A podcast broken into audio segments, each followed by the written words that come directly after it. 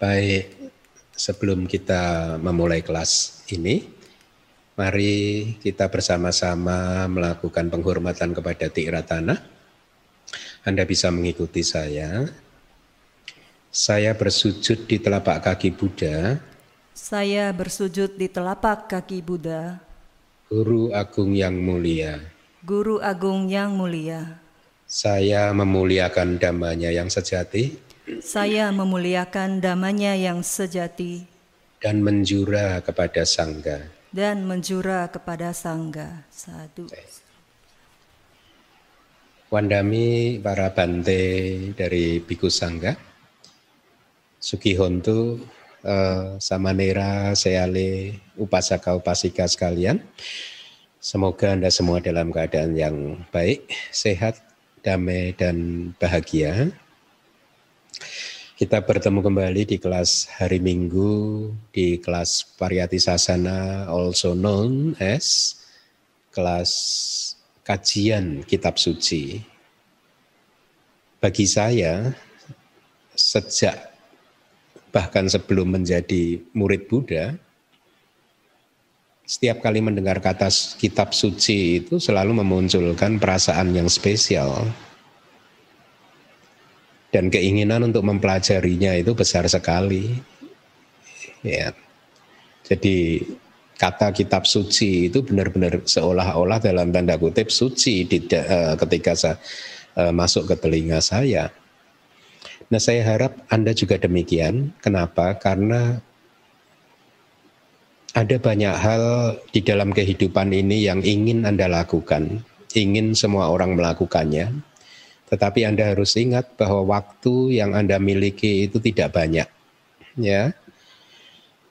Uh, oleh karena itu Anda tidak bisa uh, menjalani kehidupan itu dengan tidak membuat skala-skala prioritas dengan tidak mendisiplinkan diri membuat skala prioritas bahwa hal yang paling baik harus dilakukan terlebih dahulu dan seterusnya dan seterusnya Apabila Anda tidak menggunakan skala prioritas mana yang lebih penting yang harus Anda lakukan terlebih dahulu dan mana yang sesudahnya dan seterusnya, maka bisa jadi kehidupan Anda seumur hidup hanya Anda pakai untuk melakukan hal-hal yang tidak bermanfaat. Tidak bermanfaat untuk apa? Tidak bermanfaat untuk pencapaian nibana. Tidak bermanfaat untuk pencapaian jana, maga, pala, nibana Kenapa ini adalah manfaat yang seharusnya kita kejar? Karena saya harap Anda sudah mulai bisa merasakan di kehidupan Anda kali ini bahwa kehidupan yang kali ini tidak memuaskan. Ya. Tidak memuaskan dalam artian berapa banyak di dalam kehidupan ini kilesa-kilesa Anda telah muncul meledak dan seterusnya kehidupan yang dikuasai oleh kilesa-kilesa seperti itu tentu saja bukanlah kehidupan yang sehat dan itu adalah bukan kehidupan yang kita inginkan. Kita menginginkan kehidupan yang bebas dari kilesa, bebas dari kotoran-kotoran batin. Nah, oleh karena itu, kita harus menciptakan sebab-sebabnya. Ibaratnya Anda ingin mendapatkan buah mangga, Anda harus menanam biji mangganya, katakanlah begitu ya. Kalau Anda tidak pernah mempunyai biji mangga, ya nggak akan ada buah mangga yang akan tumbuh. Oleh karena itulah, kalau Anda ingin mencapai nibbana, Anda harus menciptakan kondisi-kondisinya.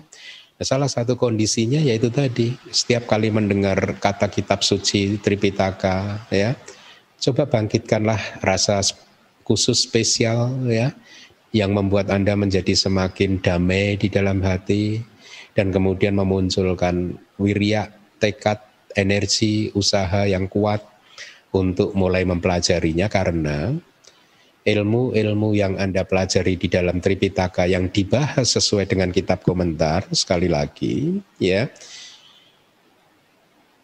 Tripitaka yang dibahas sesuai dengan kitab komentar itu akan bermanfaat untuk Anda di dalam penjelajahan Anda di samudera samsara ini di kelahiran kapan pun.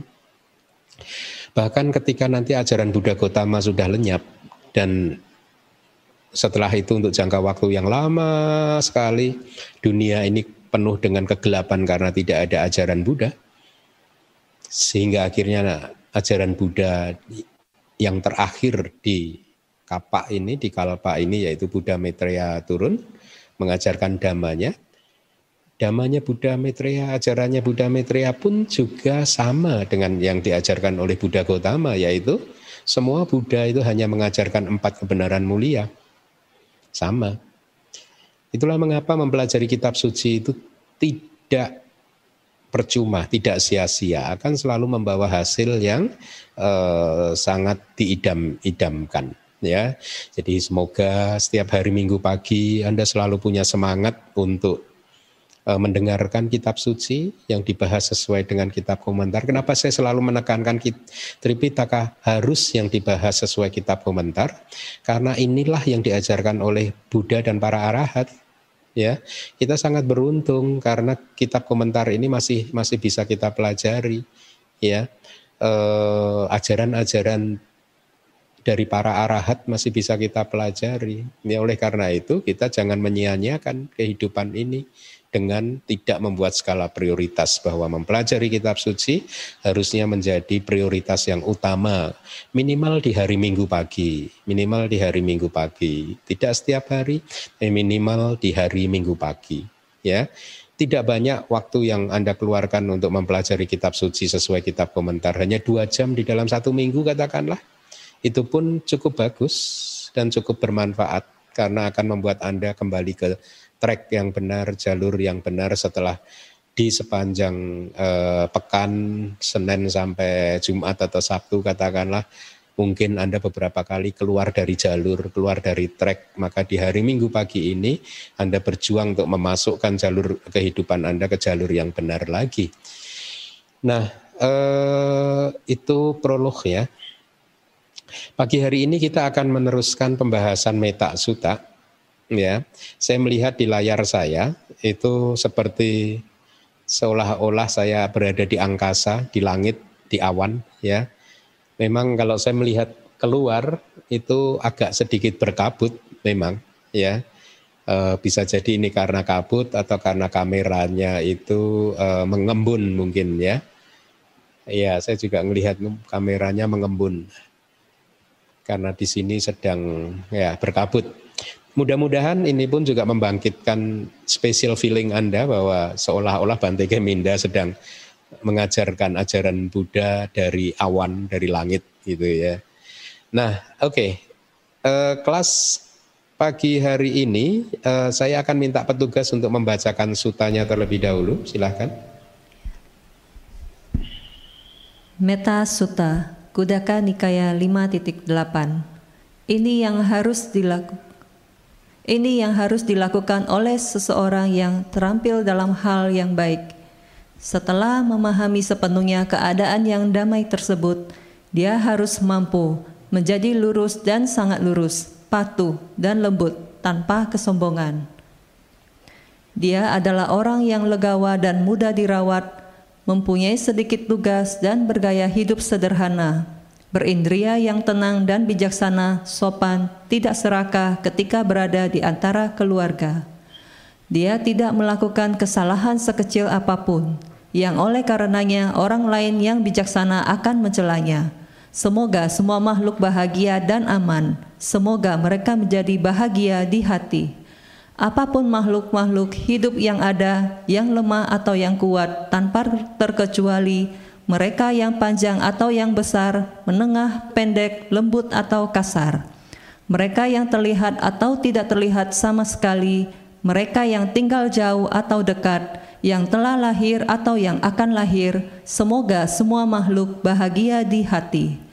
Tidak boleh ada orang yang menipu yang lain, tidak meremehkan siapa pun di mana pun, dikarenakan oleh kemarahan dan pikiran antipati tidak ada yang saling mengharapkan penderitaan.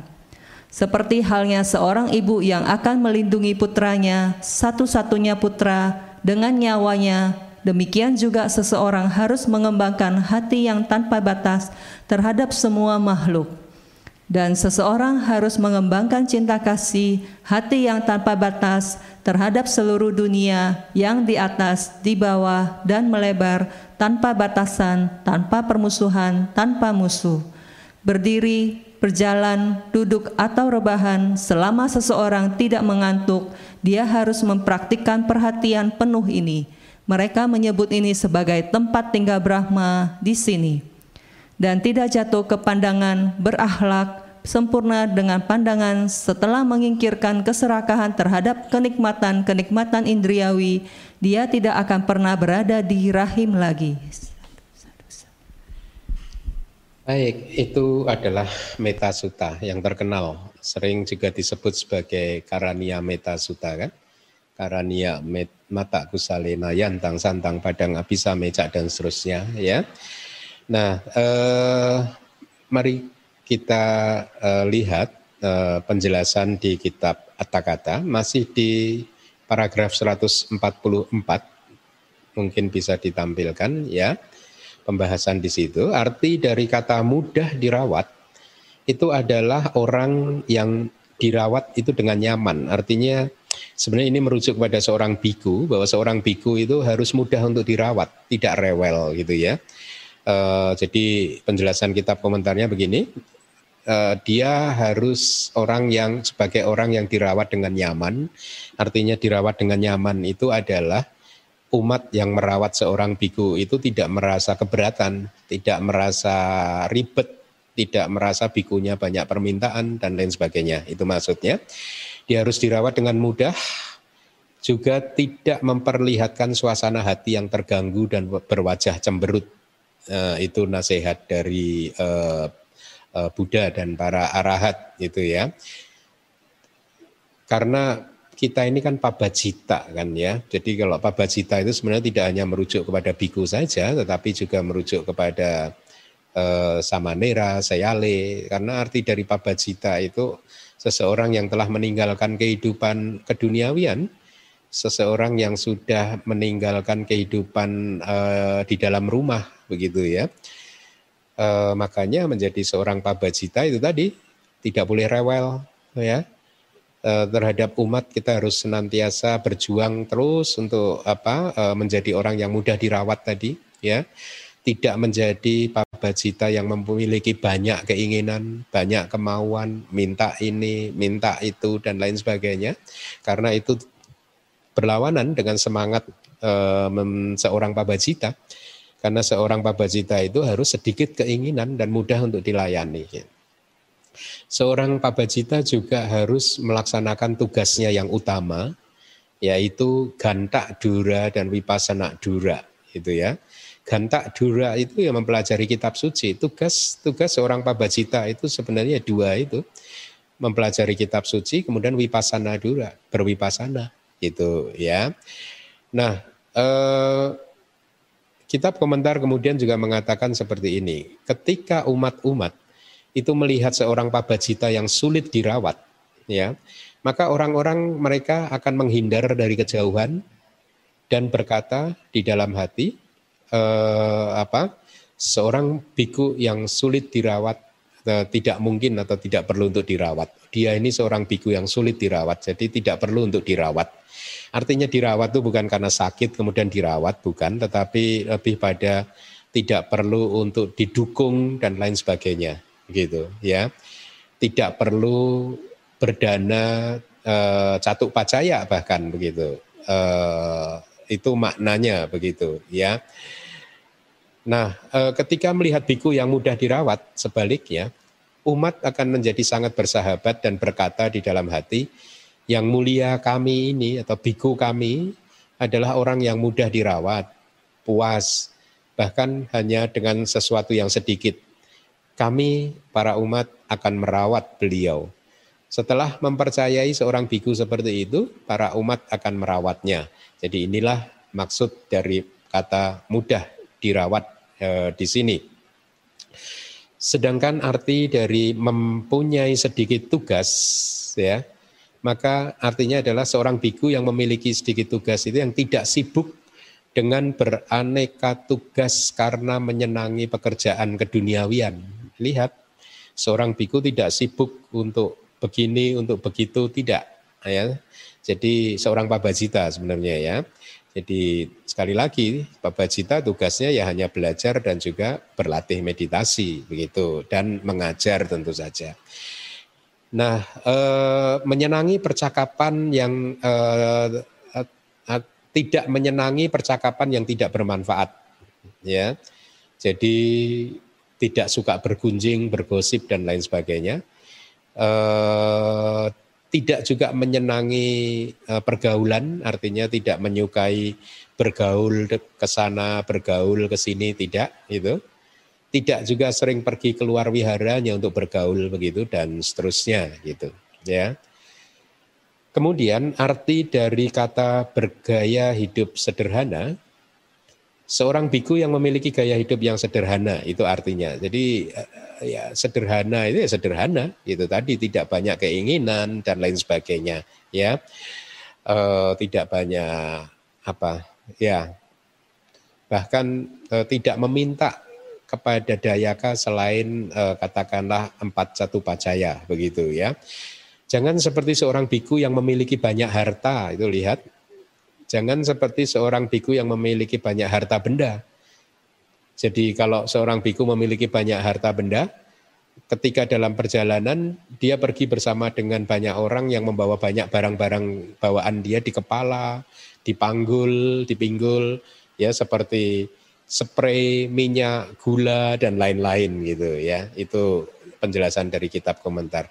Jadi Anda mengerti sekarang kehidupan seorang biku itu ya seperti itu seharusnya begitu. Tanpa menjadi demikian, eh, artinya tidak memiliki harta benda, seorang biku yang memiliki sedikit perlengkapan akan membawa serta hanya delapan perlengkapan kebikuan jadi seorang biku itu sesungguhnya memiliki delapan perlengkapan yang wajib ya. Selain uh, mangkok, jubah, uh, kemudian apa uh, ada jarum kan Anda pernah kan ya sering mendengar itu uh, itu disebut sebagai delapan perlengkapan Buddha. Ketika di dalam perjalanan dia membawa perlengkapannya tersebut dan pergi seperti seekor burung. Artinya seekor burung itu kalau pergi bebannya hanya dua, yaitu sayap-sayapnya saja, kedua sayapnya saja gitu. Biku seperti itu adalah maksud dari bergaya hidup sederhana di sini. Arti dari berindria yang tenang, artinya dia seorang biku memiliki indria yang tenang, dikatakan bahwa indrianya tidak bergolak karena nafsu dan lain-lain dalam kaitannya dengan objek yang menyenangkan. Artinya objek yang menyenangkan itu ya objek-objek panca indera dan objek pikirannya. Jadi kita mempunyai enam indria kan. Indria mata, telinga, hidung, lidah, tubuh, dan batin yang ada di dalam hati kita itu sebagai indria yang keenam itu masing-masing mempunyai objeknya. Indria mata kita sering melihat objeknya, telinga kita sering mendengar suara sebagai objeknya. Jadi ketika melihat, mendengar objek-objek yang menyenangkan, indria-indria seorang biku tetap harus disarankan untuk tenang. Jadi meskipun ini adalah ajaran untuk seorang biku, tetapi saya rasa yang ini relevan juga untuk dipraktekkan oleh Anda semua sebagai upasaka dan upasika, begitu. Ya. Nah, disebut bijaksana di dalam teks tadi karena cerdas. Ya. Jadi dia memiliki sedikit tugas dan bergaya hidup sederhana, berindria yang tenang dan bijaksana, artinya dia cerdas, pandai dan e, bijaksanawan gitu ya, memiliki kebijaksanaan artinya. Maksudnya adalah seorang biku yang penuh dengan kebijaksanaan dalam hal penjagaan sila, juga dia memiliki kebijaksanaan dalam pengaturan jubah dan lain sebagainya. Itu yang dimaksud. Jadi silanya bagus. Karena seorang biku itu ketika memakai jubah juga ada peraturannya. Ketika mau makan juga ada peraturannya. Itu semua termasuk dalam sila gitu ya. Nah dia harus bijaksana berkaitan dengan sila-silanya tersebut begitu. Yang dimaksud dengan sopan adalah ya seseorang yang tidak kurang ajar, seorang biku yang tidak kurang ajar. Artinya adalah dia atau seorang biku tersebut bebas dari delapan hal tentang kekurang ajaran melalui tubuh. empat hal tentang kekurang ajaran melalui ucapan dan beraneka macam kekurang ajaran melalui pikiran gitu ya. Penjelasannya seperti ini. Delapan hal tentang kekurang ajaran melalui tubuh itu artinya seperti ini. Perbuatan yang tidak pantas yang dilakukan melalui tubuh dengan menggunakan tubuh maksudnya ketika dia berada di tengah-tengah sangga atau berada di tengah-tengah kelompok biku. Bedanya adalah kalau di tengah sangga itu minimal berada di tengah-tengah lima anggota sangga, lima biku. Kalau kelompok biku itu maksudnya berada di minimal dua e, biku yang lain itu itu kelompok itu ya. Atau berada bersama dengan individu biku yang lain berduaan dengan yang lain gitu ya. Atau ketika dia berada di ruang makan, di ruang sauna. Jadi lihat seorang biku saya juga baru ingat kemarin ketika membaca kata-kata ini bahwa seorang biku diperbolehkan memiliki sauna. Jadi kemudian pikiran saya langsung melayang ke zaman Buddha di tahun 2600 eh, tahun yang lalu pasti India itu sangat dingin sekali kan. Dan itulah mengapa seorang biku diizinkan untuk mempunyai sauna gitu ya supaya dia bisa menjaga tubuhnya supaya tetap kuat sehat uh, tidak menderita karena hawa dingin gitu. Atau ketika berada di tempat pemandian. Jadi kalau kita di wihara di Myanmar itu pemandiannya kadang itu bersama-sama gitu di ruang terbuka begitu. Ya meskipun ada sekat-sekatnya begitu ya. Tapi eh, kita bisa dengan banyak biku yang lain begitu ya atau di ketika berada di jalur pengembaraan artinya ketika sedang berpindah patah untuk mengumpulkan makanan derma atau ketika memasuki desa maka kita harus menjaga tubuh-tubuh kita itu ya eh, perilaku tubuh kita supaya tidak dianggap orang sebagai seorang biku yang tidak sopan. Kemarin di kelas abidama saya menyampaikan seperti ini. Uh, di salah satu kitab komentar di dalam suta menjelaskan seorang umat upasaka dan upasika yang menghadap Buddha. Kemudian singkat cerita akhirnya yang satu mencapai maga dan pala, tetapi upasaka yang satunya lagi tidak mencapai apa pun. Nah, guru Atakata, guru kitab komentar menjelaskan seperti ini. Dia yang tidak mencapai maga pala itu terjadi karena eh, uh, istilahnya apa ya pergaulan dengan ini karena karena perilaku yang tidak baik gitu. Karena karena tindak tanduk yang tidak baik ya. Uh, perilaku yang tidak baik yang seperti apa dijelaskan bahwa ketika mereka berdua sedang mendengarkan pembabaran ajaran oleh Buddha satu yang tidak mencapai maga dan pala itu dia berdiri dan berpamitan sebelum ceramah Buddha uh, pembabarannya itu selesai gitu Nah dikatakan bahwa kurangnya perilaku yang baik seperti itu menjadi penghalang dia untuk mencapai maga dan pala. Ya. Nah tapi para arahat juga menjelaskan dia tidak mencapai maga dan pala bukan karena budanya, karena budanya sakti, kemudian uh, dia tidak sopan terhadap Buddha, kemudian dia terkena efek kesaktiannya Buddha tidak seperti itu. Ya, dia tidak mencapai maga pala karena terhalang oleh sikap perilaku tubuhnya dan e, batinnya yang tidak baik itu tadi. Jadi itulah mengapa kemarin di kelas Abidama juga saya sampaikan nasihat saya kepada Anda semua juga pada pagi hari ini sebaiknya Anda kembangkanlah apa e, sada yang baik terhadap kitab suci, terhadap ajaran ya. Jangan berlaku juga tidak sopan ketika ajaran atau khususnya kitab suci yang dibahas berdasarkan kitab komentar ini sedang di jalan dilangsungkan, Anda memperlihatkan ketidaksopanan atau dalam bahasa kitab komentar di Metasuta ini kekurang ajaran karena itu akan merugikan Anda sendiri begitu ya. Makanya saya juga secara khusus menasehati Anda semua sudah jangan ikut-ikutan mereka yang mengatakan misalkan kitab komentar bukan ajaran Buddha, abidama bukan ajaran Buddha, jangan gitu. Anda jangan menciptakan penghalang-penghalang sendiri untuk diri Anda, untuk kehidupan Anda gitu. Anda pakai logika yang penting eh, yang yang yang sederhana saja. Kalau kitab komentar dan abidama itu bukan ajaran Buddha, pasti para seado di Myanmar yang jumlahnya 600 ribu itu di zaman sekarang pasti sudah menolaknya karena mereka lebih tahu daripada kita. Ya, mereka sudah belajar kitab suci sejak umur tujuh tahun, masih kecil sampai tua. Pasti mereka tahu kalau itu tidak benar. Atau bahkan sangga-sangga di generasi-generasi yang sebelumnya pasti tahu kalau itu adalah bukan ajaran Buddha. Bukan malah orang Indonesia yang tahu bahwa ini bukan ajaran Buddha. Oleh karena itu kita harus menjaga sikap kita supaya kita tidak menciptakan penghalang bagi kita sendiri untuk mencapai kemajuan spiritual, untuk pencapaian jana, maga, pala dan nibana gitu ya. Nah, kita lanjutkan penjelasan dari kitab komentarnya. Uh, jadi penjelasannya begini tentang sikap yang tidak baik itu. Seorang biku duduk bermalas-malasan di tengah sangga. Jadi kalau kita kumpul bersama sangga, kita tidak boleh duduk bermalas-malasan gitu ya. Misalkan dengan cara duduk yang tidak sopan dan lain sebagainya begitu.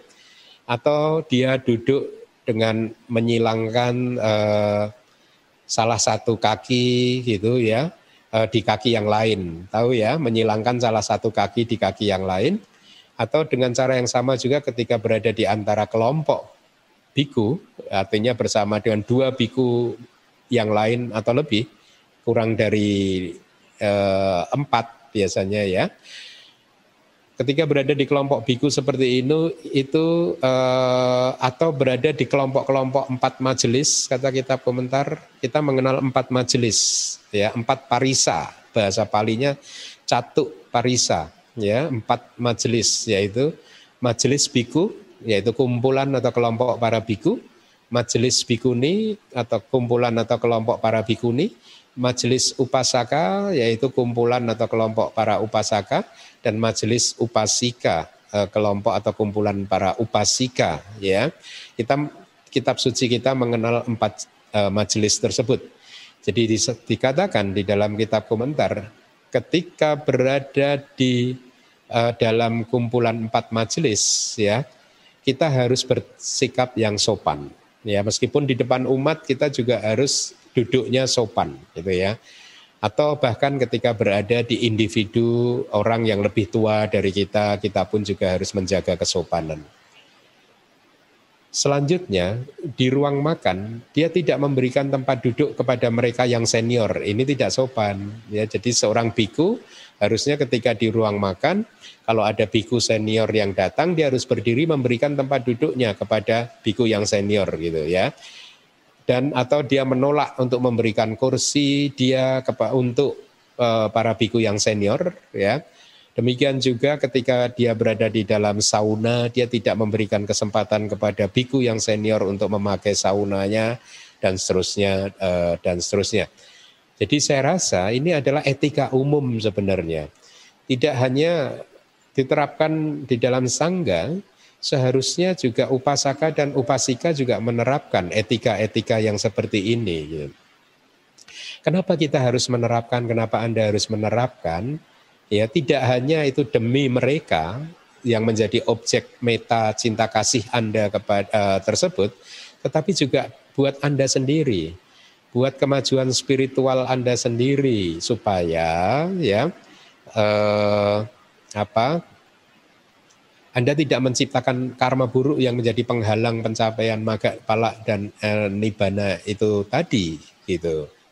Selanjutnya yang dinamakan empat hal tentang kekurang ajaran melalui ucapan, kalau tadi melalui tubuh, sekarang melalui ucapan, adalah ucapan verbal yang tidak pantas dalam kaitannya dengan sangga, ya, atau dengan kelompok biku, atau dengan individu biku, dan uh, ketika seseorang berada di rumah-rumah artinya di rumah umat dia mengucapkan sesuatu yang tidak pantas gitu. Yaitu di sini seseorang membicarakan dhamma kalau diberi contoh ya seorang biku membicarakan dhamma di tengah-tengah sangga tanpa izin itu ya Uh, kalau mau membicarakan dhamma biasanya seorang biku akan mengawali dengan kata-kata uh, minta izin gitu. Misalkan okasa dan lain sebagainya.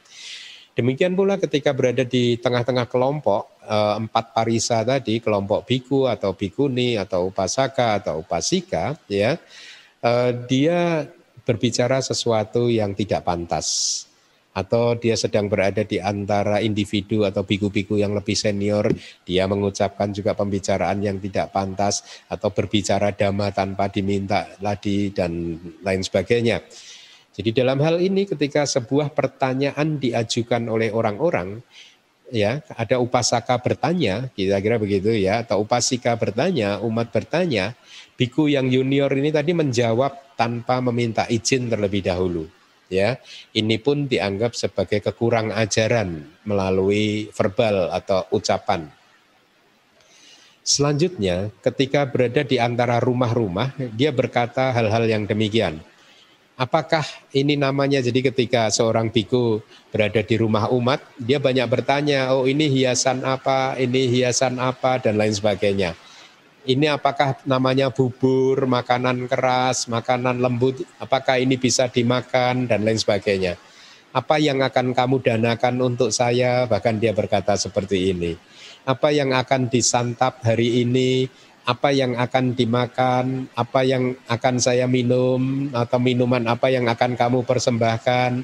Gitu. Itu pun dianggap sebagai sesuatu yang tidak baik atau kekurang ajaran gitu. Nah, yang terakhir, yang dinamakan kekurang ajaran melalui pikiran, itu adalah bentuk-bentuk pikiran yang tidak pantas. Seperti pikiran-pikiran sensual. Artinya pikiran sensual itu adalah pikiran-pikiran untuk menikmati objek-objek panca indera.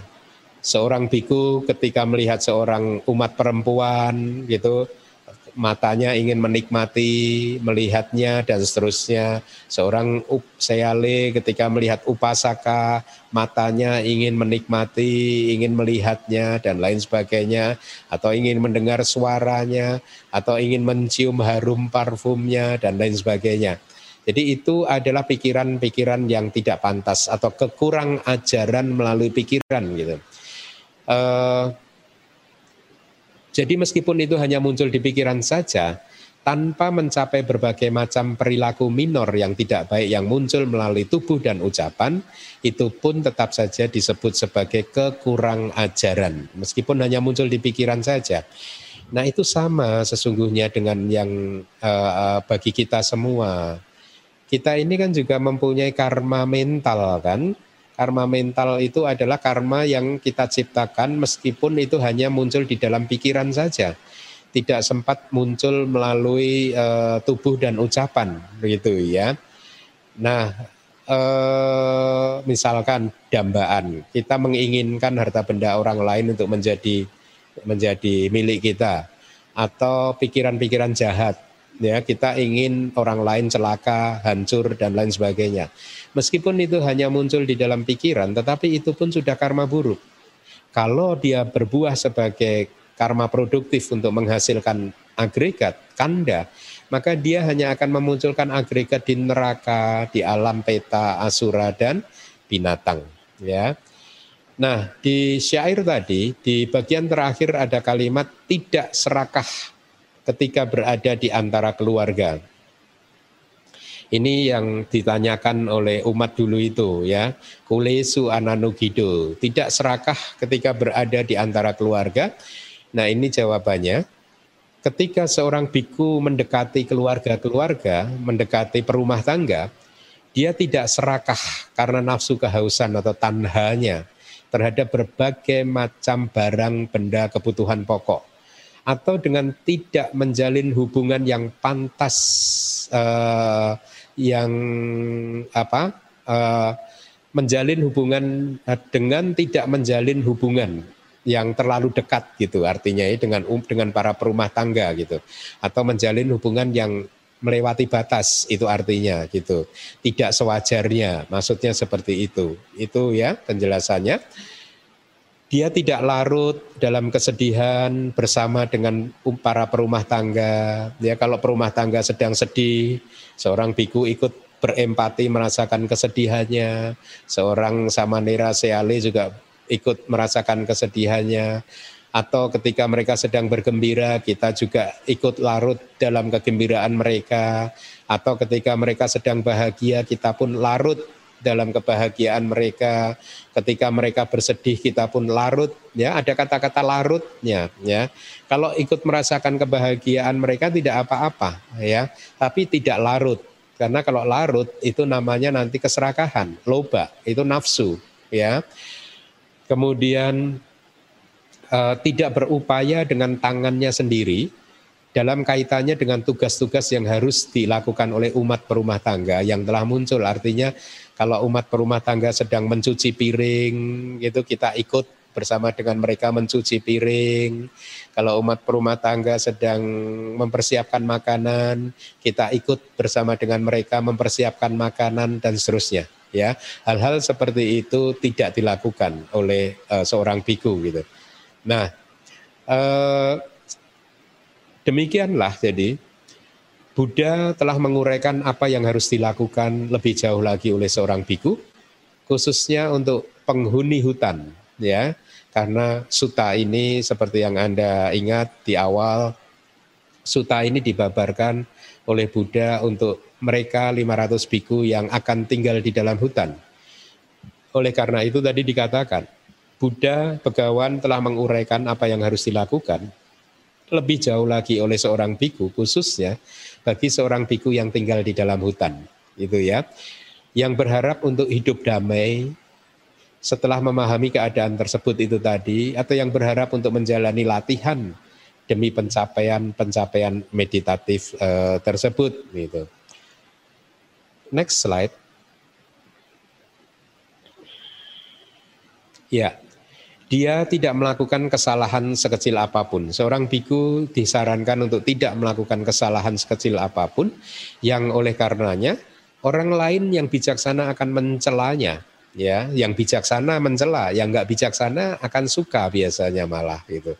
Semoga semua makhluk bahagia dan aman ya. Semoga mereka menjadi bahagia di hati. Sapi sata bawantu sukitata gitu Penjelasannya adalah seperti ini. Dia atau seorang biku tidak melakukan kesalahan sekecil apa pun yang oleh karenanya orang lain yang bijaksana akan mencelanya. Artinya dia tidak melakukan uh, kesalahan seperti perbuatan apa pun yang disebut sebagai perilaku buruk melalui tubuh, ucapan dan pikiran yang sepele dan uh, remeh begitu.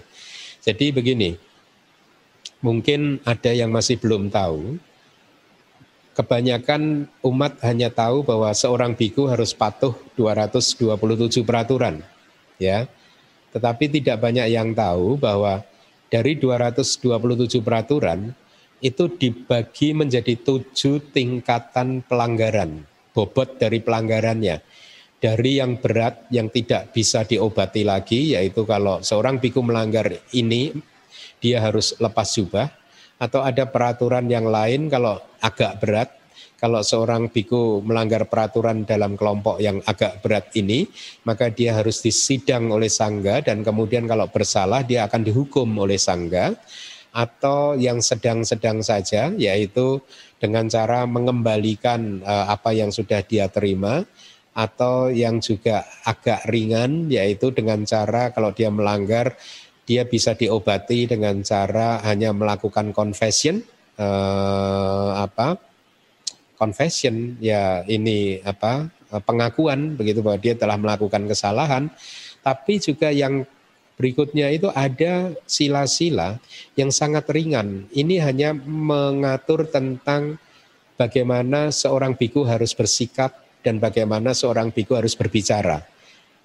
Disebut sebagai dukata ya jadi ini hanyalah satu perilaku yang buruk kalau dilanggar begitu. E, cara mengobatinya tidak ada selain hanya dia bertekad kemudian untuk e, menyadari itu kesalahan dan kemudian berjuang untuk untuk memperbaikinya begitu. Nah itulah yang dimaksud e, grade atau tingkatan pelanggaran bobot pelanggaran yang terakhir yang ringan itu tadi yang dimaksud di dalam e, penjelasan ini yaitu seorang biku bahkan seharusnya tidak melakukan kesalahan yang sekecil apa pun gitu. Ya pelanggaran-pelanggaran yang minor pun harusnya tidak dilakukan. Itu yang dimaksud gitu. Khususnya bagi seorang biku yang tinggal di hutan. Kemudian melalui kalimat oleh karenanya orang lain yang bijaksana akan mencelanya Buddha memperlihatkan bahaya dengan kalimat tersebut tadi, memperlihatkan bahaya hanya untuk yang terlihat, yaitu dicela oleh orang bijaksana. Itu bahaya yang terlihat ya dalam kaitannya dengan perilaku buruk. Kalau seorang biku melaku, mempunyai perilaku buruk, maka bahaya yang terlihat dia akan dicela oleh orang bijaksana. Ya.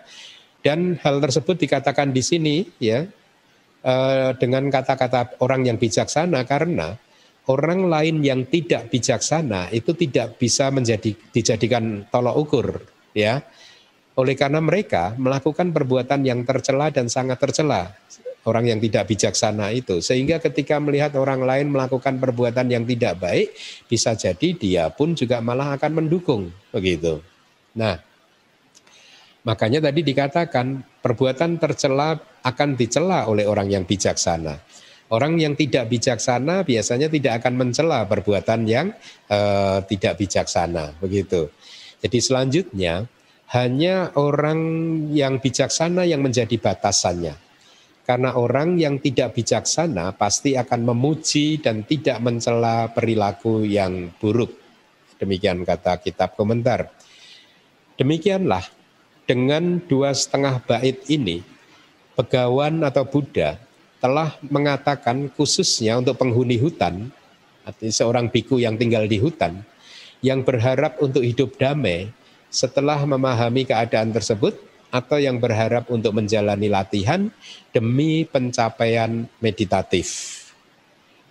Sekarang, untuk menjelaskan pemaparan tentang meta atau cinta kasih dengan tujuan untuk perlindungan guna menangkal mara bahaya dari para dewa tersebut, ingat, para dewa pun juga bisa mengganggu manusia.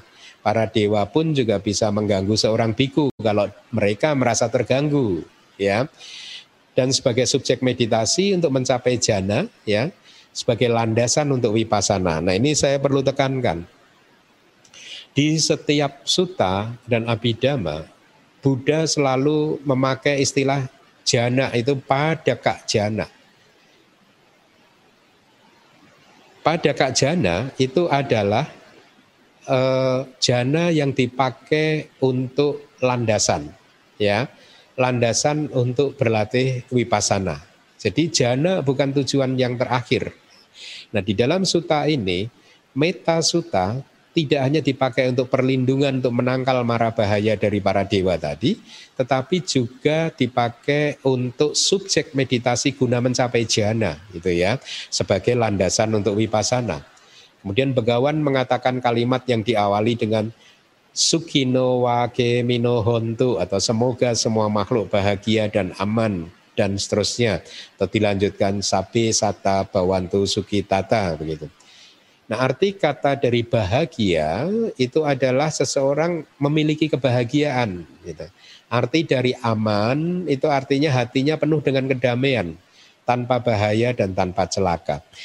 Anda tahu nggak kualitas hati yang damai? Ya, kualitas hati yang bahagia dan damai itu agak sedikit berbeda. Kalau orang yang hatinya sedang bahagia belum tentu dia damai, belum tentu dia bebas dari bahaya, ya. Tetapi kalau orang yang hatinya sudah damai, maka di mana pun berada dia berada hatinya tetap saja damai meskipun berada di tengah hutan hatinya tetap damai ya. Meskipun dia melihat peta hatinya tetap damai. Meli, mungkin dia melihat asura yang menakutkan hatinya tetap damai. Dia mendengar suara-suara yang uh, menakutkan di dalam hutan hatinya tetap damai tetap tenang itu ada kedamaian di dalam hati. Ya namanya sesuai dengan namanya damai itu kan tidak bertengkar tidak berperang jadi kalau melihat peta dia tidak berantem dengan peta dengan cara ketakutan atau ketika melihat asura juga dia tidak berantem, tidak bertengkar, tidak memusuhi, tidak memerangi asura melalui ketakutan-ketakutannya dan lain sebagainya. Dia bisa berdamai dengan keadaan apa pun. Itu adalah eh, satu efek yang akan bisa Anda dapatkan ketika meditasi Anda berkembang. Hati Anda akan sangat damai sekali. Anda tidak bertengkar dengan situasi apa pun. Anda tidak menyalah-nyalahkan apa pun. Anda tidak mencari-cari kesalahan di mana pun. Yang ada hanyalah kedamaian. Maka suasana hati yang damai inilah yang seharusnya kita kembangkan, kita capai uh, supaya kehidupan ini bisa menjadi nyaman. Nah, sedangkan arti dari bahagia di hati itu artinya batinnya bahagia, hatinya bahagia gitu, ya uh, kitab komentar memberikan perbedaan seperti ini. Bahagia itu artinya bahagia jasmani, itu tubuh jasmaninya bahagia gitu. Kalau bahagia di hati itu artinya hatinya yang bahagia atau batinnya yang bahagia. Aman itu artinya lenyapnya semua bentuk mara bahaya dan celaka ya di tubuh jasmani dan juga di dalam batin gitu ya itu perbedaan yang diberikan oleh kata-kata. Akan tetapi, kenapa hal yang demikian itu tadi disampaikan? Demikian pertanyaan dari kata-kata. Hal itu demi hal yang demikian itu disampaikan untuk tujuan memperlihatkan aspek dari pengembangan batin melalui meta. Ya, jadi ketika anda sudah berkembang, eh, sesungguhnya tidak hanya melalui meta, ketika meditasi Anda yang sama tak pun berkembang, maka suasana bahagia, aman, damai itu pun juga muncul. Ya, atau juga ketika Anda berwipasana pun perasaan kualitas hati yang demikian itu tadi pun juga muncul gitu ya. Tapi di sini khusus karena sedang membahas tentang meta, maka efek dari meta adalah seperti itu tadi. Efek positif dari meta ya seperti itu tadi. Sesungguhnya tidak ada efek negatif dari meta ya karena meta itu benar-benar bebas dari pelekatan cinta kasih yang bebas dari pelekatan sehingga tidak ada efek negatifnya tapi cinta kasih yang muncul dari nafsu itu ada efek negatifnya ketika orang yang Anda cintai dengan penuh nafsu itu meninggalkan Anda Anda menderita. Tapi meta tidak seperti itu. Ketika meta mencintai seseorang, ketika orang lain itu berperilaku tidak sesuai yang semestinya, maka meta pun tetap akan mencintainya. Karena tidak ada pelekatan, tidak ada attachment, tidak ada pikiran untuk mengharapkan sesuatu, something in return gitu ya. Tidak ada pikiran-pikiran seperti itu. Jadi oleh karena meta itu bisa dikembangkan melalui cara seperti ini. Semoga semua makhluk berbahagia atau semoga mereka aman, semoga mereka bahagia di hati. Maka akhirnya ada banyak teknik meditasi meta ya, yaitu yaitu tadi di awal uh, seseorang akan meresitasi gitu. Sapi sata bawantu sukitata sukino wa kemino sapi sata bawantu sukitata sukino wa dan seterusnya gitu. Diulang-ulang terus diulang-ulang terus. Ada teknik meditasi yang seperti itu. Ada juga teknik meditasi mengembangkan batin yang penuh dengan meta. Ketika dia sudah mencapai konsentrasi yang benar, ketika dia sudah berhasil menekan panca niwarana gitu ya. Nah, mari kita lanjutkan. Jadi demikianlah setelah menunjukkan pengembangan batin melalui meta dengan cara yang singkat ya. Artinya singkat itu melalui konsentrasi akses upacara samadhi hingga ke absorpsi sebagai puncaknya ya. Sekarang untuk menunjukkan secara detail Buddha berkata sepasang syair yang dimulai dengan apa pun makhluk-makhluk hidup yang ada, yang lemah atau yang kuat tanpa terkecuali gitu. Tolong ditampilkan slide-nya. Ya, itu slide-nya. Apa pun makhluk-makhluk hidup yang ada, yang lemah atau yang kuat tanpa terkecuali, mereka baik yang panjang ataupun yang besar, menengah, pendek, lembut dan kasar gitu ya. Penjelasannya adalah begini, alternatifnya ya begini.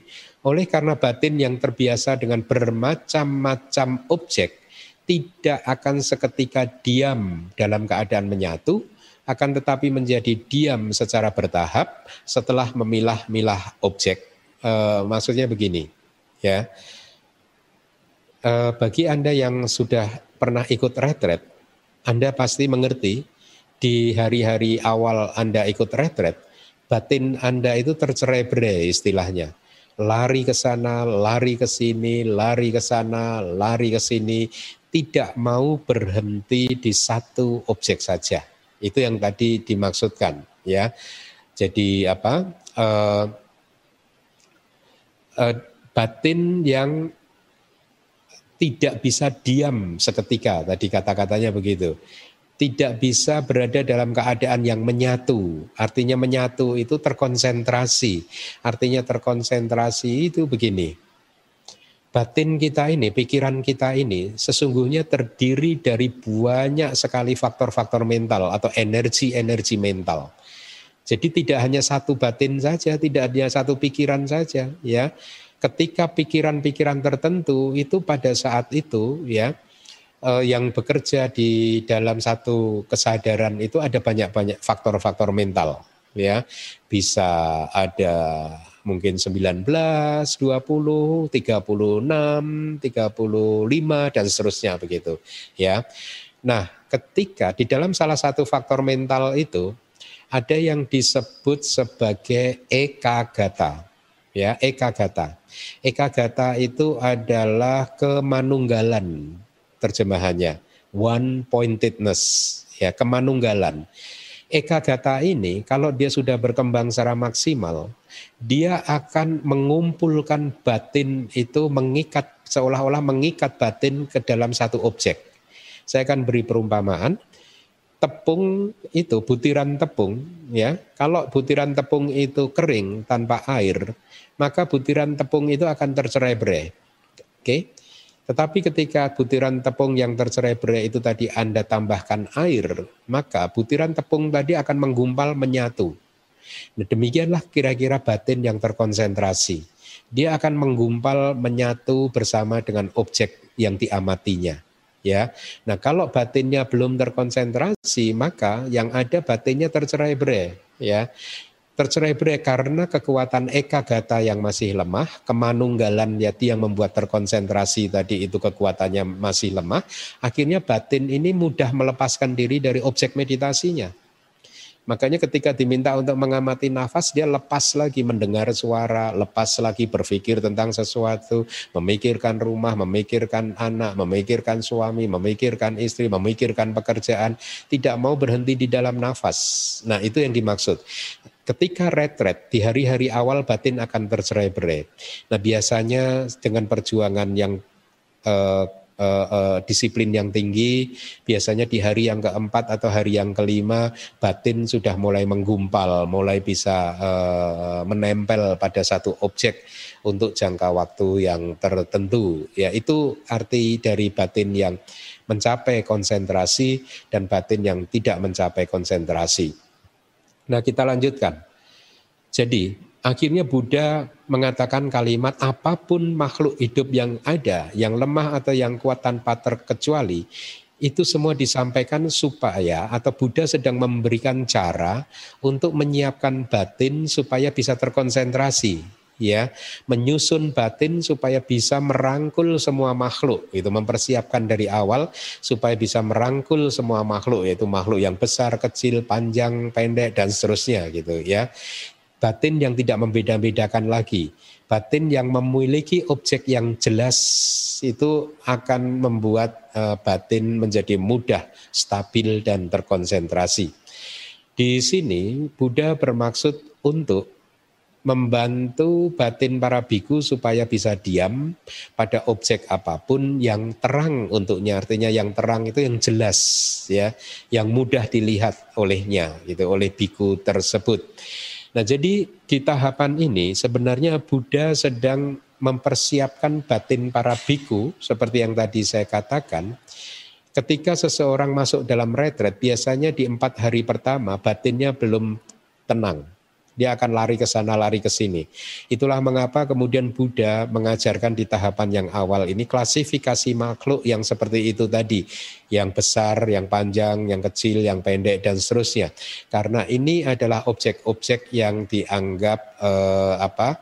mudah untuk dilihat dan mudah untuk dilihat perbedaannya juga karena tujuannya adalah supaya kita bisa mengembangkan batin yang penuh cinta kasih yang tidak membeda-bedakan ya cinta kasih terhadap semua makhluk ya tanpa kita membeda-bedakan apakah dia itu orang yang baik terhadap kita, orang yang seagama dengan kita atau tidak. Tidak seperti itu.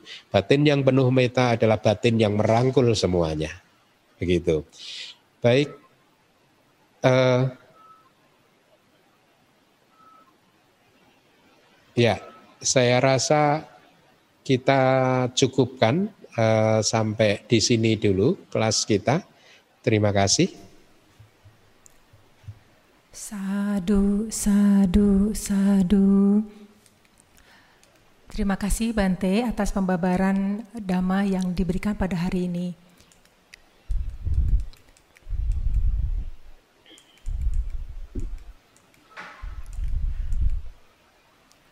Semoga kami semua mendapatkan manfaat tertinggi dari pendengaran Dhamma hari ini.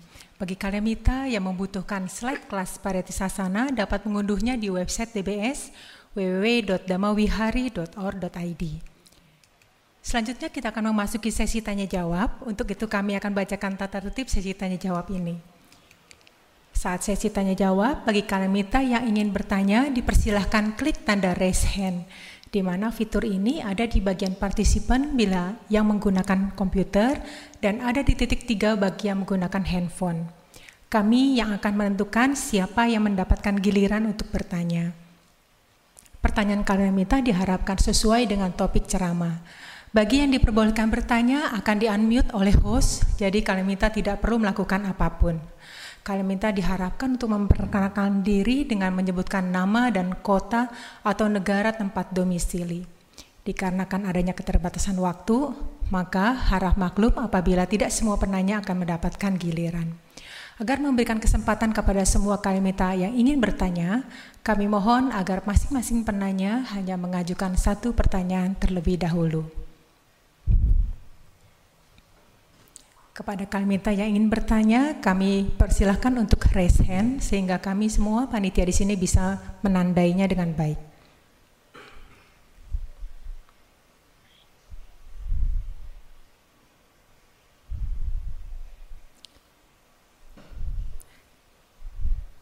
Kami minta di, dipersilahkan karena minggu lalu tidak ada sesi tanya jawab, mungkin untuk uh, pertanyaan dari minggu lalu pun bisa ditanyakan pada sesi saat ini.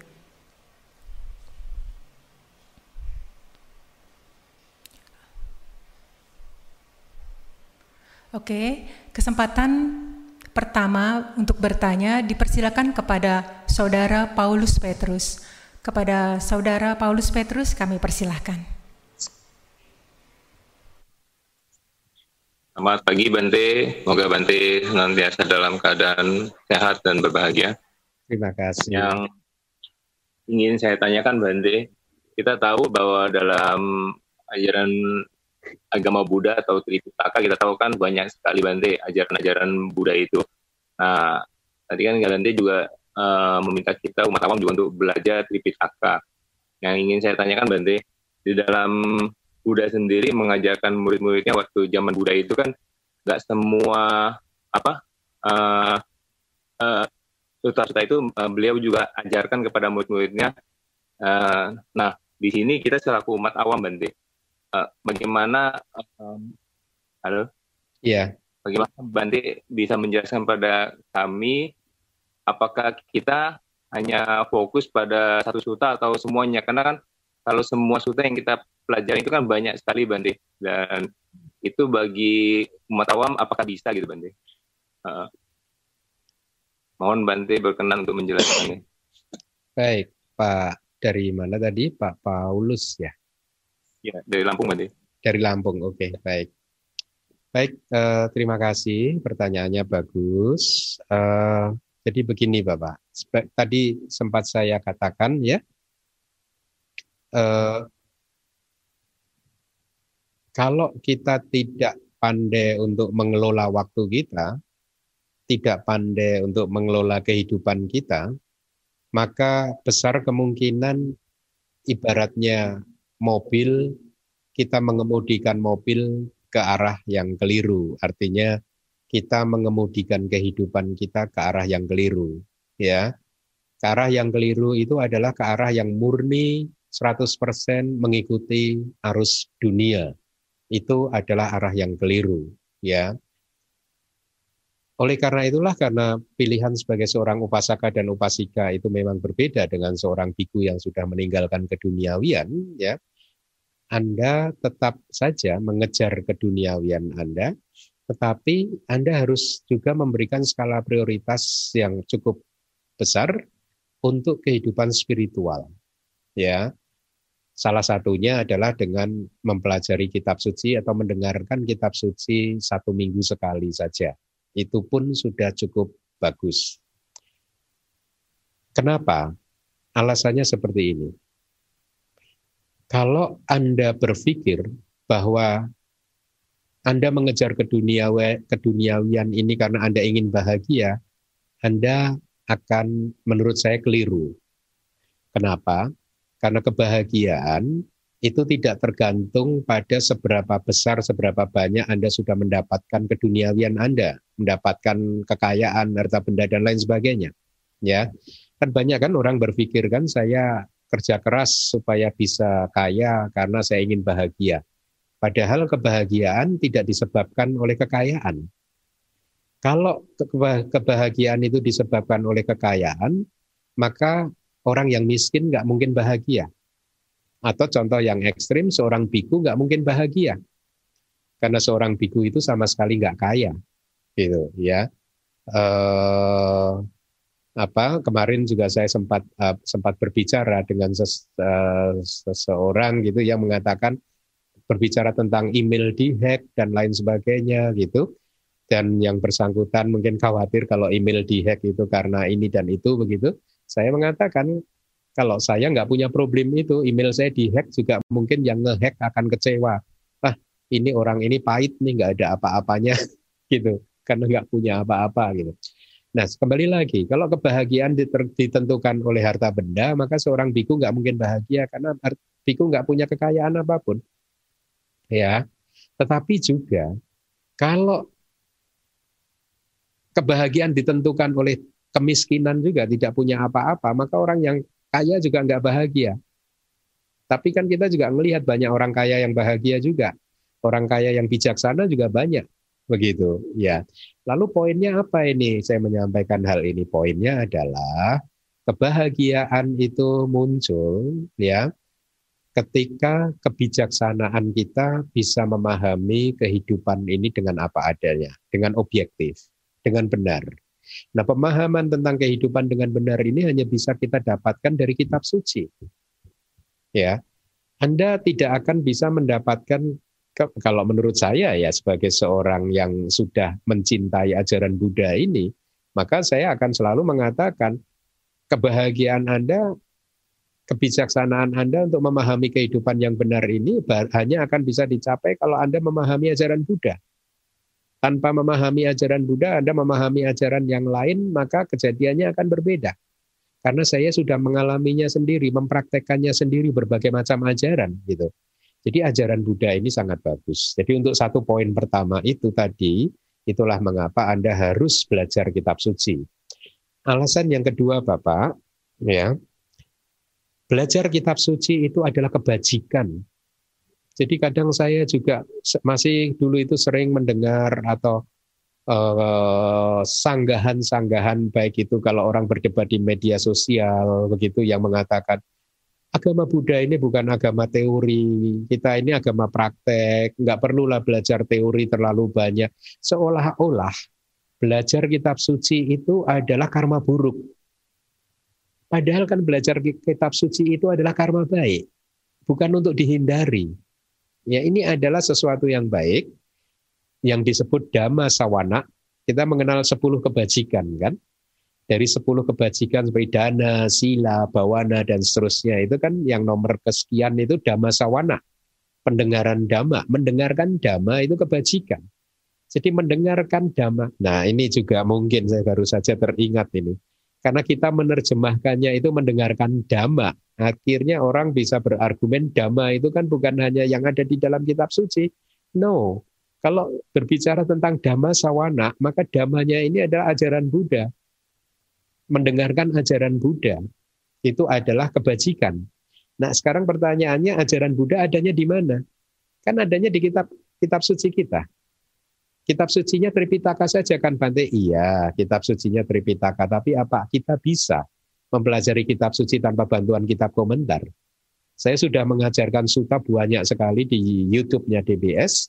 Anda semua bisa cek apakah bisa membaca, memahami ajaran Buddha hanya berdasarkan Suta Pitaka saja tanpa bantuan kitab komentar. Contohnya Metasuta ini tadi. Metasuta ya hanya seperti itu tadi saja. Nah, jadi banyak kesalahan di, di Indonesia ini. Oleh karena itu janganlah ikut kesalahan-kesalahan tersebut. Kemarin di kelas Abidama juga saya menyampaikan kepada murid seperti ini. Kalau Anda ingin mengetahui, menanyakan tentang ilmu kedokteran, bertanyalah kepada seorang dokter. Kalau Anda ingin bertanya tentang ilmu ekonomi, bertanyalah kepada seorang sarjana ekonomi. Kalau Anda ingin bertanya tentang masalah pajak, bertanyalah kepada konsultan pajak atau sarjana-sarjana akuntan dan lain sebagainya. Kalau Anda ingin mengerti ilmu membangun gedung, bertanyalah kepada insinyur sipil. Kalau Anda ingin mengetahui, bertanya, berdiskusi tentang desain rumah, bertanyalah pada arsitek. Ya, kalau Anda ingin menanyakan masalah penyakit, tapi Anda bertanya kepada seseorang yang nggak pernah sekolah kedokteran, bagaimana jadinya? Ya, Ya mungkin bisa dia sedikit mengatakan ilmu kedokteran, tapi apa pun kalau tidak pernah sekolah, tidak pernah kuliah, ilmunya tidak akan lengkap. Dia akan tidak akan bisa mendapatkan uh, the big picture dari ilmu kedokterannya itu seperti apa. Gitu kemarin saya katakan seperti itu. Nah kembali lagi, ketika Anda mendengarkan ceramah dhamma hanya dua jam satu minggu, maka selama dua jam itu Anda menciptakan banyak benih-benih kebajikan karena mendengarkan ajaran Buddha. Ini saya definisikan ya sekarang ya. Karena kalau mendengarkan dhamma ada yang menyampaikan loh, tapi dhamma itu kan tidak hanya di dalam kitab suci, dhamma ada di mana-mana.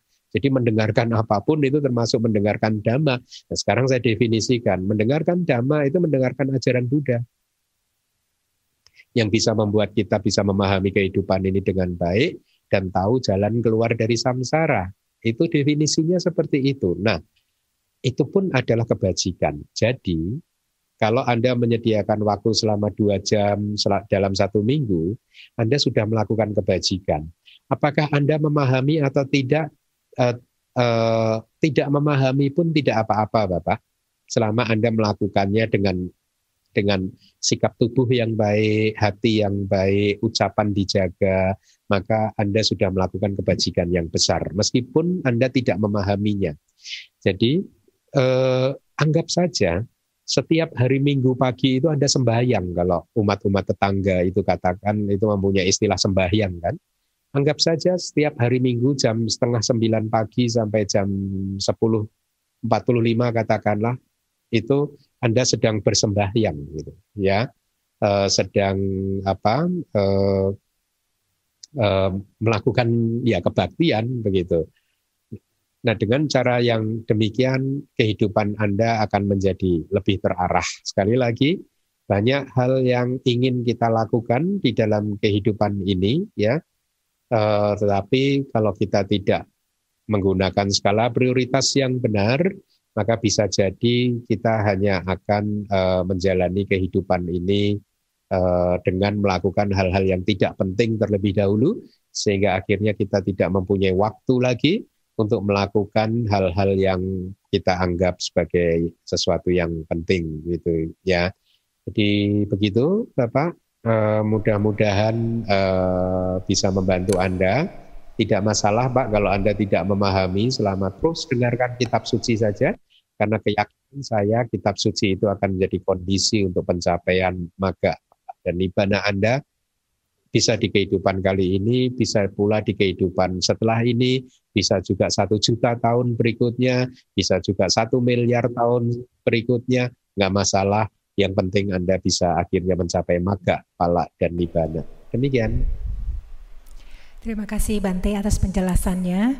Mohon untuk kalian minta yang akan bertanya mempersiapkan pertanyaan dengan baik dan mengartikulasikan atau mengucapkan dengan jelas.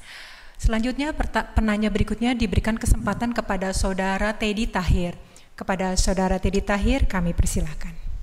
Nah, terima kasih waktu Bante.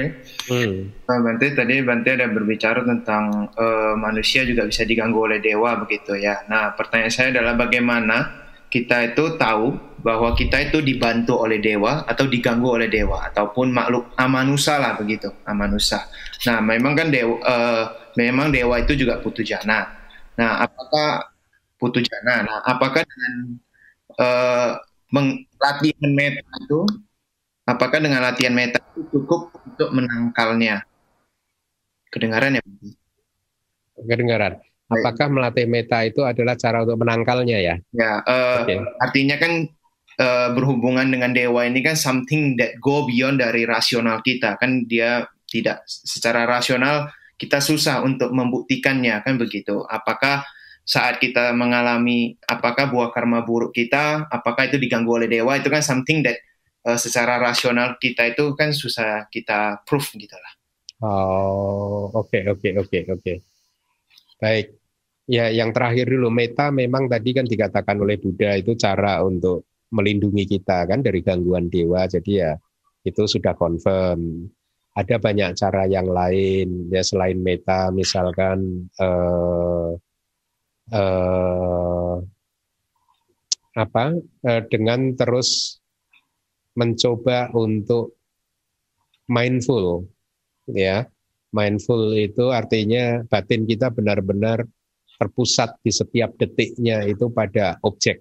Bisa objek meditasi atau ketika mendengar suara makhluk makhluk halus katakanlah bukan hanya dewa kan yang sedang menangis atau apa kita tetap mindful mendengarkan suara itu dengan dengan penuh ketenangan, eh, penuh pemahaman, penuh perhatian, maka itu adalah cara juga untuk uh, melindungi hati supaya terbebas dari ketakutan. Seseorang yang muncul rasa takut ketika mendengar atau memikirkan sesuatu apa pun yang dianggapnya itu sebagai katakanlah asura, peta atau apa pun, itu adalah seseorang yang sudah kehilangan mindfulness-nya, perhatian penuhnya, satiknya. Karena kalau satiknya itu tetap dimunculkan, tidak ada rasa takut, ya, tidak ada rasa rasa ya rasa uh, ketakutan itu tidak ada. Jadi itu juga cara lain selain dengan uh, mengembangkan meta, ya. Uh, kemudian tadi terhadap pertanyaan bagaimana yang beyond rasional tadi ya, uh, untuk mengetahui bahwa ini diganggu dewa atau tidak. Saya rasa sebenarnya kalau memang tidak bisa melihat sendiri, tidak bisa mendengar sendiri, jangan berspekulasi, ya. Anggap saja, uh, tetap saja oh, apa pun itu ketika Anda diganggu dewa atau ketika Anda mengalami sesuatu yang tidak baik, baik itu diganggu dewa, diganggu asura atau diganggu atau tidak atau murni karena karena karena buah karma buruk Anda, apa pun itu semuanya itu juga itu sebenarnya buah karma buruk. Ketika Anda mengalami sesuatu yang tidak baik karena diganggu dewa, itu pun juga buah karma buruk. Jadi sesungguhnya tidak penting ini Anda untuk mengetahui ini diganggu dewa atau tidak itu tidak penting. Yang Anda ketahui ini karma buruknya sedang berbuah. Begitu. Nah, lalu bagaimana? Apa yang harus kita lakukan? Oh, ya, nasihat kita uh, nasihat uh, para bante katakanlah misalkan saya ini saya sampaikan kepada Anda ya. Sesungguhnya ya, karma buruk itu kalau berbuah ya melalui panca indera kecuali indera tubuh itu perasaan yang muncul itu hanya netral-netral saja, Mas. Karma buruk ketika berbuah melalui mata, sesungguhnya perasaan hati Anda itu ketika melihat objek yang tidak menyenangkan itu tadi, yang tidak Anda tidak disukai itu tadi, yang secara oh, secara umum dianggap sebagai objek yang tidak baik, itu sesungguhnya perasaannya netral saja. Sama ketika Anda melihat katakanlah Anda melihat asura, itu sesungguhnya perasaan di hati itu netral sama juga ketika mendengar suara ya sebagai ketika buah karma buruk muncul dikondisikan oleh suara. Perasaan yang muncul sebenarnya netral-netral saja. Jadi apa yang kita takutkan sebenarnya ketika perasaan yang muncul itu netral-netral saja, tenang-tenang saja. Tetapi Bante ketika saya melihat sesuatu yang menakutkan kok jadi hati saya berdebar-debar ketakutan. Itu bukan buah karma buruk. Itu adalah karma buruk baru yang kita ciptakan bukan buah karma buruk, tapi karma buruk baru yang kita ciptakan ketika kita melihat katakanlah asura yang menakutkan, yang punya taring, yang matanya merah dan seterusnya kemudian ketakutan. Itu bukan buah karma buruk tapi karma buruk yang baru ya. Nah, jadi kembali lagi, kalau di dalam kehidupan tidak perlu Anda disibukkan apakah ini diganggu dewa asura atau tidak, ya. Anda tetap fokus saja bahwa ini karma buruk sedang berbuah. Lalu apa yang harus saya lakukan? Oh, Bante mengatakan bahwa karma buruk itu sesungguhnya eh, selain tubuh ya. Kalau tubuh itu karma buruk kalau muncul perasaannya sakit. Kita ke iris pisau begitu katakanlah itu efek dari karma buruk sakit. Ya, kita kena batu sakit itu terasa. Tapi kalau karma buruk itu muncul buahnya itu dikondisikan oleh uh, objek mata, telinga, hidung dan lidah itu netral-netral saja, nggak perlu ditakutkan. Nah, ya. Takut muncul karena kita sudah mulai menciptakan karma buruk yang baru lagi. Jadi, ketika Anda sedang mengalami karma buruk seperti itu, jangan takut juga. Oh, Bante Keminda pernah mengatakan seperti ini. Lalu apa sebenarnya yang menyebabkan masalah itu jadi berat sih Bante? Semua karma buruk ketika berbuah sebenarnya netral-netral saja tetapi menjadi berat karena Anda bereaksi secara negatif.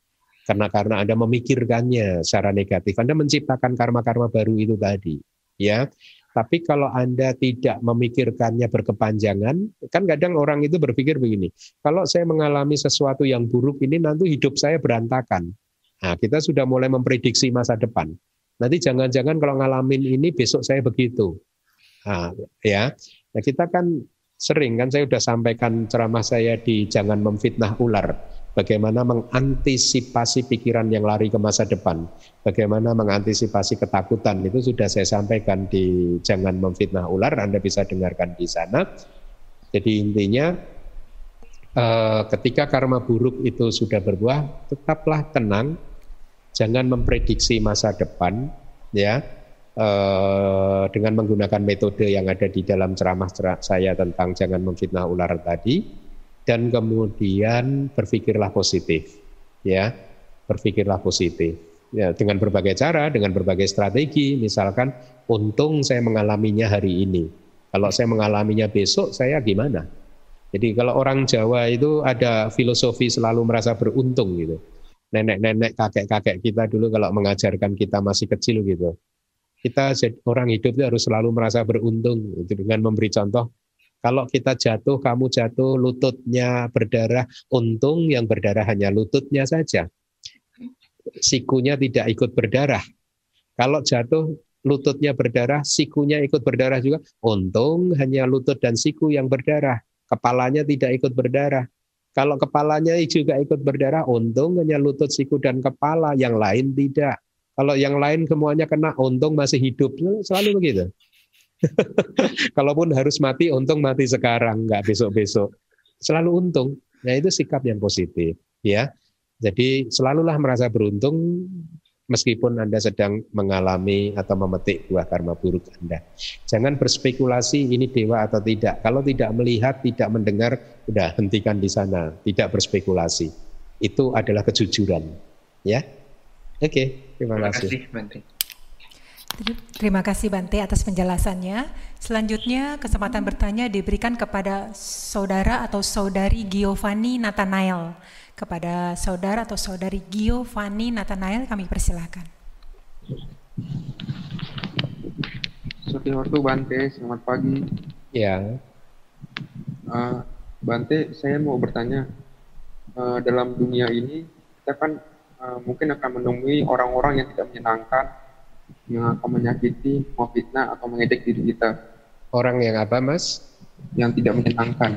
Menyenangkan, oke, okay. tidak menyenangkan. Lalu bagaimana caranya kita tetap mengembangkan cinta kasih sehingga kita tidak jatuh dalam kebencian dan kesedihan yang bisa menciptakan karma buruk bagi diri kita sendiri. Apakah terdengar, Bante?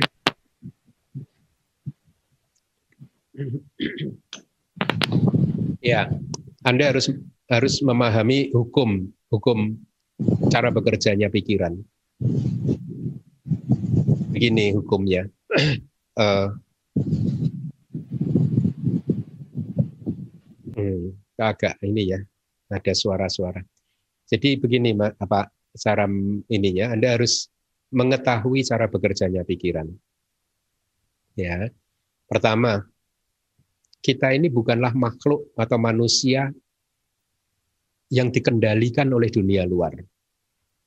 Ya, pikiran kita itu sesungguhnya bukanlah sesuatu atau dharma yang dikendalikan oleh objek-objeknya.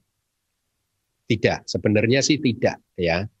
Eh, saya berbicara kalau menurut Abhidhamma itu dalam momen jawana itu ya. Nanti misalnya kalau yang paham Abhidhamma dikomplain Bante kan kesadaran mata itu kan kayak ditentukan oleh objeknya gitu enggak saya berbicara pikiran berarti di momen jawana ya.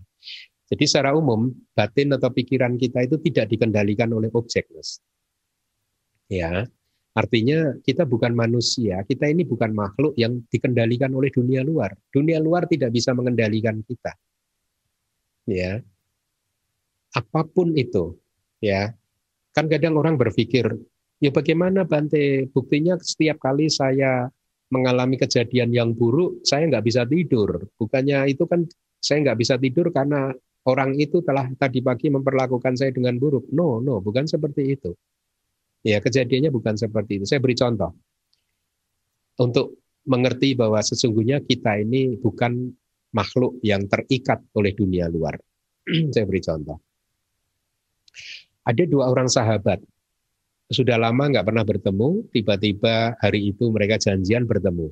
Sudah lebih dari 10 tahun nggak pernah bertemu dan hari itu bertemu untuk pertama kalinya. Mereka spend waktu penuh dengan kebahagiaan, saling bertukar cerita, saling update satu sama lain tentang kehidupannya selama 10 tahun terakhir. Suasana bahagia sekali, ya.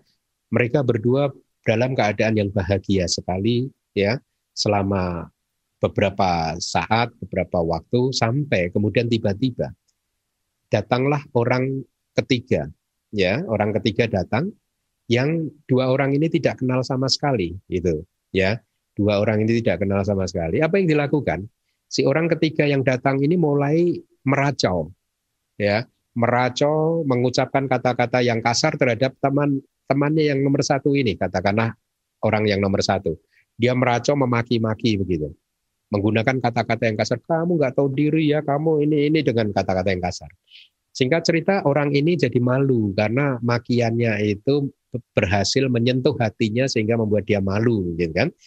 Akibatnya apa? Dia membalas. Dia membalas makian dengan makian, ya. Kemudian setelah itu eh, dia berkata kepada temannya yang kedua, ini orang ini merusak suasana hati kita. Kita lagi happy happy dirusak sama orang tersebut, gitu ya. Nah, singkat cerita apa yang apa yang terjadi? Uh, orang yang ketiga tadi tiba-tiba memaki-maki orang yang kedua dengan cara yang sama. Ya, dengan makian yang sama, dengan ekspresi wajah yang marah yang sama, dengan melototnya mata yang sama, dengan kata-kata yang sama. Tapi apa yang terjadi? Orang yang kedua ini tersenyum saja. Dia menerima dengan lapang dada, tersenyum, bahkan menawarkan dia air minum. Kamu pasti sudah haus, dari tadi kamu hanya memaki-maki saja, maka sekarang eh, lebih baik minum terlebih dahulu supaya kamu agak tenang. Dia tidak terganggu sama sekali. Ya, dan lihat dua orang dalam situasi yang sama, dalam keadaan batin yang sama, lagi sama-sama bahagianya, menghadapi satu orang yang sama dengan kata-kata yang sama, ekspresi yang sama, semuanya sama, tapi reaksinya berbeda.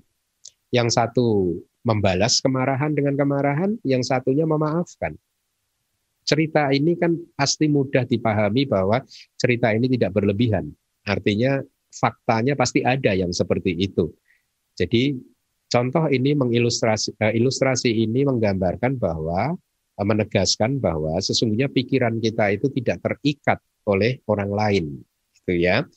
Nah, jadi ketika kita berada dalam situasi ketika kita bertemu dengan orang-orang yang tidak menyenangkan, maka pada saat itu yang harus kita lakukan biasanya kalau saya itu ya hanya eh, kemudian mulai memperkuat sati perhatian penuh ya uh, untuk melihat gejolak hati saya ya untuk merenung um, apa bukan merenung melihat ya gejolak hati kemudian juga melihat ke orang tersebut untuk mendengarkan suaranya setelah itu kalau ada gejolak hati yang kuat saya amati gejolak hati tanpa bereaksi kita harus berlatih seperti itu ya.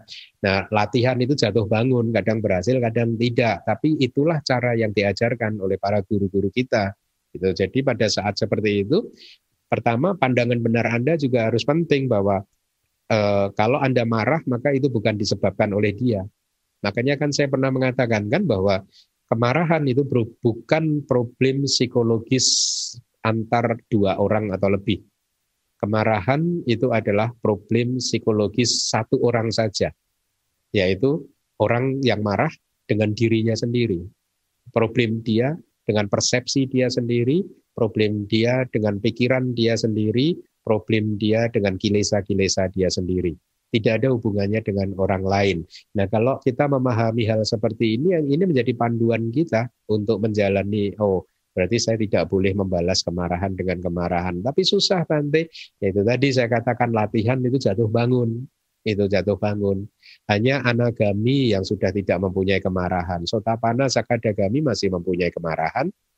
Ya, jadi akan uh, jatuh bangun.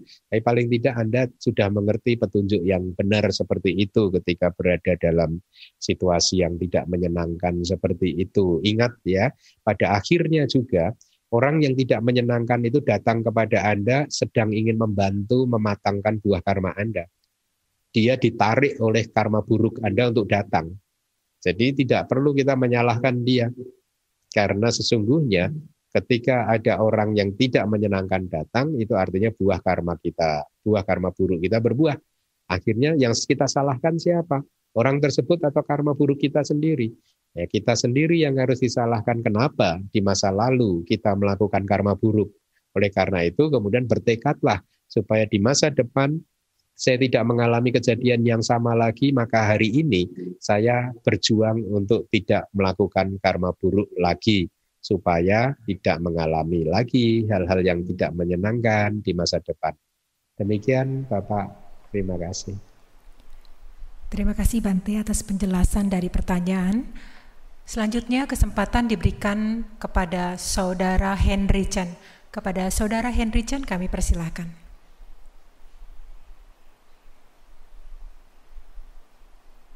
Kuyotu, pagi Bante. Iya, Sugihotu. Iya, mau tanya Bante, uh, apakah meta ini ada tingkatannya Bante? Uh, ya. Kalau kita, iya meta apakah ada tingkatan-tingkatan? Karena kadang kalau kita mau buat baik dalam skala yang mungkin lebih kecil gitu, mungkin kita kadar keikhlasan kita lebih mudah ya, gampang, oke okay, oke okay, gitu. Tapi begitu uh, apa itu untuk meta yang lebih besar ya, seperti kalau kita baca cerita Jataka itu, bahkan sang bodhisatta juga uh, sampai mengorbankan diri apa ya. Apakah ada cara untuk melatihnya Bante untuk hmm. meningkatkan meta tersebut? Hmm. ya, terima kasih Bante baik baik. Oh, dengan cerita yang sedikit berbeda saya pernah mengalami kejadian tahun 2004 ya 2004 itu mungkin saya masih menjadi biku baru kebetulan waktu itu eh, saya di dalam wihara saya itu ada beberapa yogi yang berasal dari berbagai negara. Salah satunya adalah seorang Uh, kalau tidak salah dia orang Vietnam, tapi dia sudah menjadi warga negara Australia, gitu. Uh, suatu siang itu waktu itu saya sudah mau uh, berarti 2005 karena dia datang mengucapkan selamat karena saya sudah diterima di ITBMU gitu ya. Dia datang dengan temannya mungkin dari uh, Afrika Selatan gitu, seorang perempuan dari Afrika Selatan gitu, kulit putih ya. Datang ke Kuti untuk mengucapkan selamat dan sampai kemudian yang dari Australia ini uh, bertanya kepada saya, uh, dia menyampaikan problem dia. Dia itu mengakui bahwa dia orang yang sangat kikir, uh, stingy lah, pelit-pelit gitu, nggak mau berbagi sama sekali. Bagi dia itu adalah masalah besar karena dia tahu Buddha selalu menekankan pentingnya untuk menjadi orang yang murah hati kan. Tapi sementara hatinya itu sangat berat untuk mau berbagi begitu. Uh, dia merasa terganggu dengan sifat itu Lalu dia bertanya ke saya bagaimana ya baiknya gitu Bante gitu. Waktu itu saya katakan gitu. Ibaratnya dengan memakai logika, ibaratnya mau menyalakan api yang besar, kalau itu sulit maka pakai api yang lebih kecil dulu gitu. Nah, kemudian saya sarankan kepada dia, cobalah dilatih untuk berdana sesuatu yang ketika Anda mengingatnya, anda tidak merasa sakit hati, gitu. istilahnya nggak merasa, aduh kenapa sih dananya begini, kenapa saya gitu kan. Kadang orang pelit itu kan begitu kan, menyesal gitu. Jadi berdanalah sesuatu yang nilainya kecil-kecil saja, sehingga ketika di lain waktu Anda mengingatnya, Anda nggak menyesal.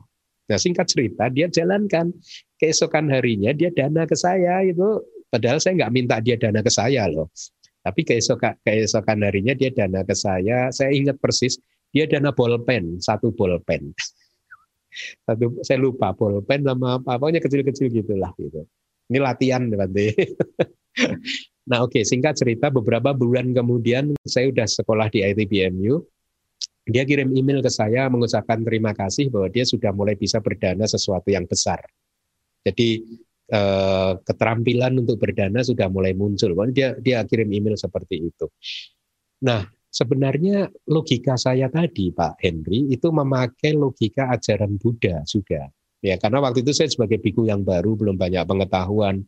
Saya hanya praktek-praktek begitu di bawah bimbingan guru tapi ilmu kitab sucinya belum karena or, belum sekolah kan. Uh, tetapi saya tahu cara mengembangkan meta itu adalah dengan cara ini ajaran Buddha meta itu Buddha mengajarkan untuk dikembangkan secara bertahap Pak Henry eh, ke dalam empat tingkatan. Satu adalah ke tingkat atta. Atta itu diri kita sendiri. Jadi pertama kali kita melatih meta, kita harus mengembangkan meta terhadap diri kita sendiri. Ya, kemudian kalau meta terhadap diri kita sendiri ini sudah muncul, ibaratnya api sudah menyala, api yang sudah menyala kita salurkan ke tahapan yang kedua, yaitu kepada orang-orang yang kita kasihi. Ini tahapan yang kedua. Ya, orang-orang yang kita kasih tapi yang berbeda jenis, bukan orang yang uh, sorry yang harus uh, jangan yang berbeda jenis kelamin. Ya artinya kalau anda laki-laki ya ke laki-laki saja begitu. Jangan ke perempuan karena akan memunculkan nafsu. Ya, jangan juga ke orang yang sudah mati karena tidak akan berhasil sulit untuk memunculkan meta pada orang yang sudah meninggal dunia gitu. Jadi apinya kemudian dinyalakan ke orang yang kedua. Kalau Anda perhatikan, ya mudah untuk menyalakan api meta terhadap diri kita sendiri, tapi sulit untuk menyalakan api meta terhadap orang lain. Makanya Buddha sangat skillful di sini, sangat terampil.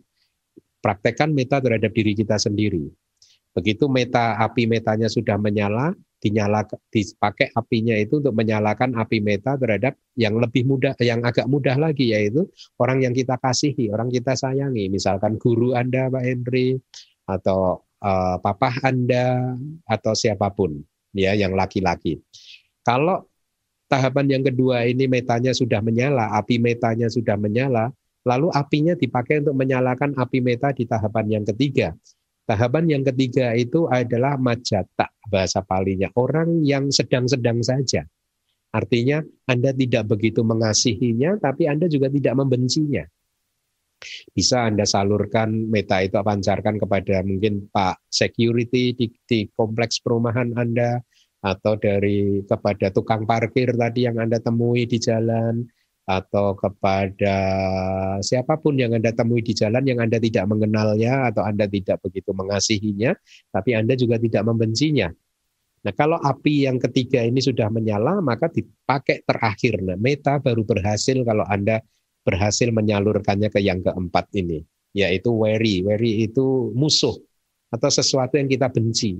Uh, orang yang kita benci, orang yang kita jengkel, orang yang membuat kita marah atau sebaliknya juga orang yang membenci kita akhirnya gitu yang tapi kita juga mempunyai rasa jengkel terhadap dia, gitu ya. Nah, api akhirnya dinyalakan ke orang tersebut, meta dipancarkan ke orang yang uh, seperti itu. Nah, jadi lihatlah dari uraian empat tahapan ini tadi, ya. Uh, strateginya itu yang saya adopsi ketika saya mena- memberikan nasihat kepada orang Australia itu tadi saya adopsi gitu.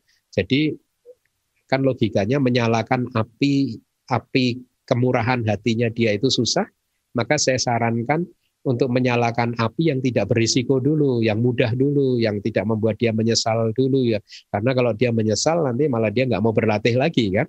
Makanya saya sarankan seperti itu tadi, berdanalah sesuatu apa pun yang murah saja, yang ketika kamu nanti mengingatnya, eh, Anda itu nggak akan menyesal begitu. Nah, jadi sebenarnya strategi ini juga sama, Pak, bisa diterapkan oleh Pak Henry di dalam kehidupan sehari-hari gitu.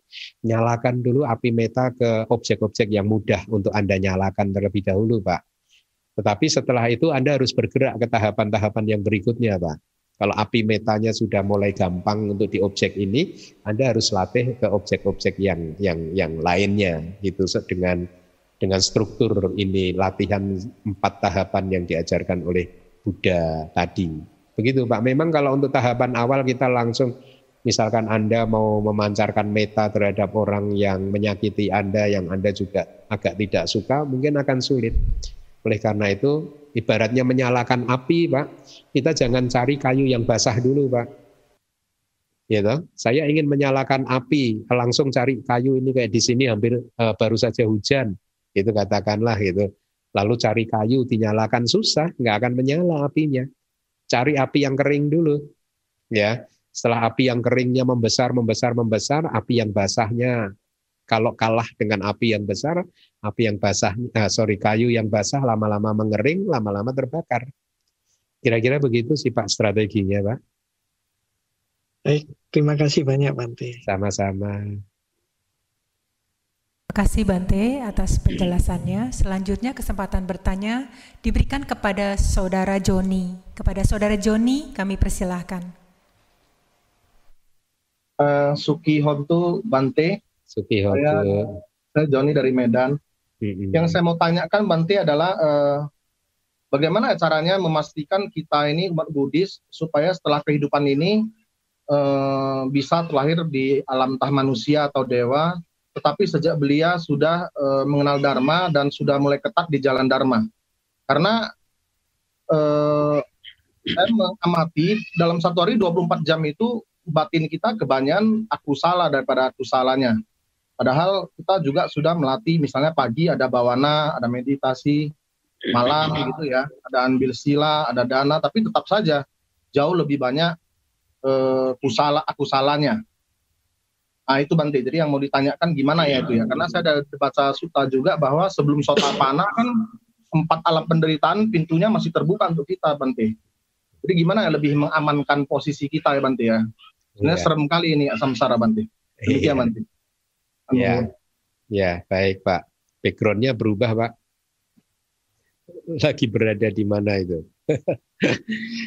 ya Pak. Uh, uh, memang benar seorang putu jana itu bagi seorang putu jana pintu empat apanya terbuka, terbuka lebar. Memang mengerikan. Samsara itu memang mengerikan bagi putu jana bahkan Buddha mengatakan Empat apaya itu adalah saka geha semasa disa, artinya mirip rumah mereka. Ya, jadi itu kata-kata Buddha. Bagi seorang putu jana, empat apaya itu adalah mirip seperti rumah mereka. Nah, di kitab penjelasan dijelaskan seperti ini, ibaratnya rumah, seseorang itu lebih sering berada di rumah kalau zaman dulu mungkin ya, kalau orang zaman modern jarang di rumah malah kebalikan. Kalau orang zaman dulu dijelaskan bahwa orang itu lebih banyak diam di rumah daripada keluar rumah. Nah, itu ilustrasi untuk menggambarkan bahwa seorang jana itu lebih banyak lahir di empat apa ya daripada lahir di alam-alam yang tinggi. Memang mengerikan, memang mengerikan. Makanya di suta yang lain juga diberi kalau Anda tahu perumpamaan eh, seekor kura-kura buta yang setiap 100 tahun sekali mendapatkan kesempatan naik ke uh, yang tinggal di dalam samudra buta setiap 100 tahun sekali mendapat kesempatan untuk memasukkan lehernya ke lingkaran satu lingkaran gitu yang terombang-ambing di tengah air gelombang samudra pasti sulit sekali kan?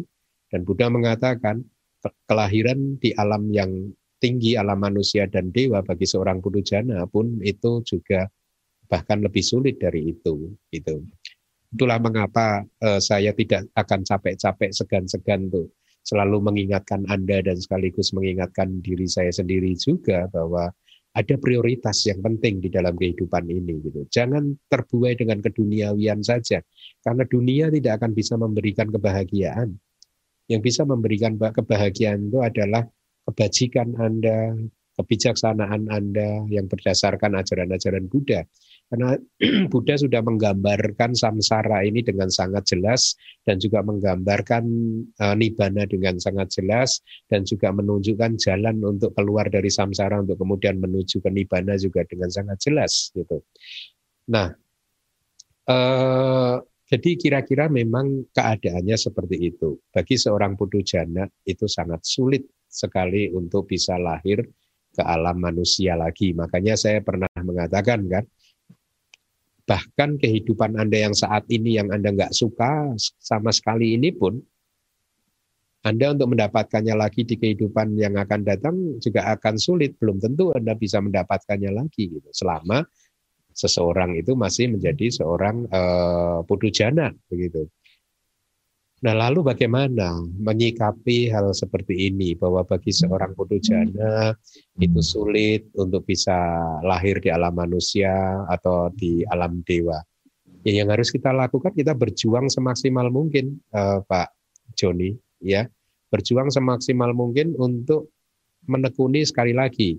Karena kita fokus di pariyati, ya manfaatkan waktu seminggu hanya dua jam saja untuk mendengarkan pariyati. Karena ini kalau ini berbuah, pasti Anda lahir di alam manusia atau alam dewa. Orang Anda mendengarkan ajaran Buddha kok.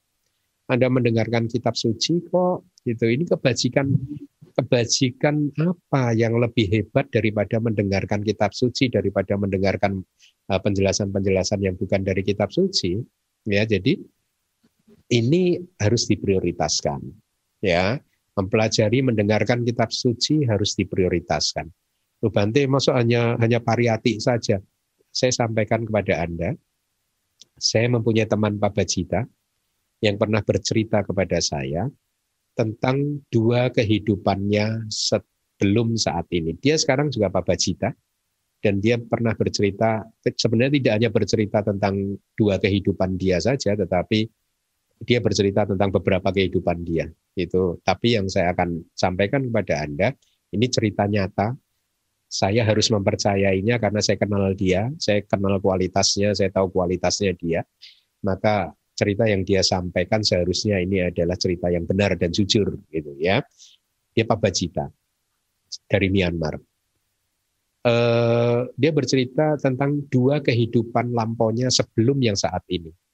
Dikatakan sebelum yang saat ini dia adalah seorang biku di Thailand sebelum kehidupannya sebagai biku di Thailand, dia adalah seorang biku di Sri Lanka. Ya. Sekarang dia meditasinya sudah bagus, berhasil, ya. Dan dia mengatakan waktu saya tanya, lalu di dua kehidupan itu eh, apa yang dilakukan gitu. Dia mengatakan ketika hidup sebagai seorang biku di Sri Lanka dan di Thailand, dia menekuni pariyati saja. Tapi lihat, menekuni pariyati saja, lahir jadi biku di Thailand, menekuni lagi pariyati di Thailand, lahir di Myanmar. Sekarang meditasinya berhasil. Makanya pariyati itu kekuatannya besar. Ada banyak. Anda per, pernah mendengar nggak cerita kelelawar itu? 500 kelelawar itu hanya mendengarkan saja seorang biku meresitasi Abhidhamma Pitaka kusala dhamma kusala dhamma pyakata dhamma katame dhamma yaseming dhamma ye kama wacarang kusala citang somana sajagatang dan seterusnya. Eh, se 500 kelelawar tadi mendengarkan pariyati yang seperti itu tadi. Akibatnya setelah dia di kelelawar dia lahir terus di alam dewa alam manusia untuk banyak kehidupan.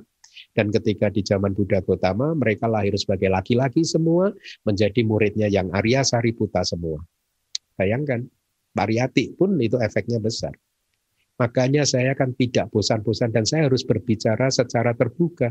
Belajarlah kitab suci yang sesuai kitab komentar. Kenapa sih Bante kok mempromosikan kitab komentar? Ini ajaran para arahat. Kitab komentar itu ajaran para arahat. Jadi seharusnya kita tidak palingkan wajah kita dari ajaran para arahat gitu. Bahkan saya juga tadi mengatakan kan hormatilah kitab suci dan kitab komentarnya. Kenapa? Karena kalau Anda nggak menghormati, misalkan begini ya, kan ada kan uh, orang yang mengatakan Abhidhamma bukan ajaran Buddha dan seterusnya begitu kan. Padahal sesungguhnya dia ketika mengatakan seperti itu, itu dia juga nggak paham loh dengan yang dikatakannya. Kenapa saya mengatakan seperti itu? Satu, pasti dia nggak pernah belajar secara benar tentang kitab suci. Ya, kedua, pasti dia juga tidak mempunyai abinya yang bisa mengingat kehidupan lampau dia ketika dia mungkin merealisasi bahwa dia hidup bersama-sama dengan Buddha. Jadi akhirnya dia tahu bahwa Abhidhamma itu bukan ajaran Buddha. Jadi artinya mengucapkan kata-kata yang sesungguhnya tidak penting gitu karena dia tadi tidak tahu, tidak pernah belajar gitu. Tetapi malah kata-kata itu menjadi karma buruk yang menghalangi dia untuk lahir di alam manusia dan alam dewa bahkan mungkin ya. Dengan contoh yang tadi atau dan kemarin di kelas abidama juga saya sampaikan perilaku yang buruk bisa menghalangi kita gitu. Nah itulah mengapa ya. Lalu kalau ditanyakan oleh Pak Joni apa yang harus kita lakukan? Salah satunya cobalah tekunin pariyati Pak. Jangan hanya berhenti di pariyati tentu saja. Makanya saya memilih pusat studi yang saya apa berjuang untuk mengem, apa, menyebarkan dhamma ini namanya dhamma wihari. Arti kata dhamma wihari itu adalah seseorang yang tidak hanya mempelajari pariyati tetapi juga pati-pati praktek meditasi. Jadi memang benar tidak hanya pariyati tapi pati-pati itu juga harus Anda lakukan. Nah, pariyati pun manfaatnya besar seperti itu tadi Pak Joni, gitu ya. Jadi ya memang mengerikan seorang putu jana kondisinya seperti itu. Kalau Anda tidak ingin lahir di empat apaya sama sekali, ya Anda harus berjuang untuk menjadi seorang sotapana. Nggak ada jalan yang lain, Anda harus berjuang untuk menjadi seorang minimal sotapana. Begitu Pak. Ya, mudah-mudahan jelas Pak. Ya, nomor dana bantu. Satu. Satu, satu, satu.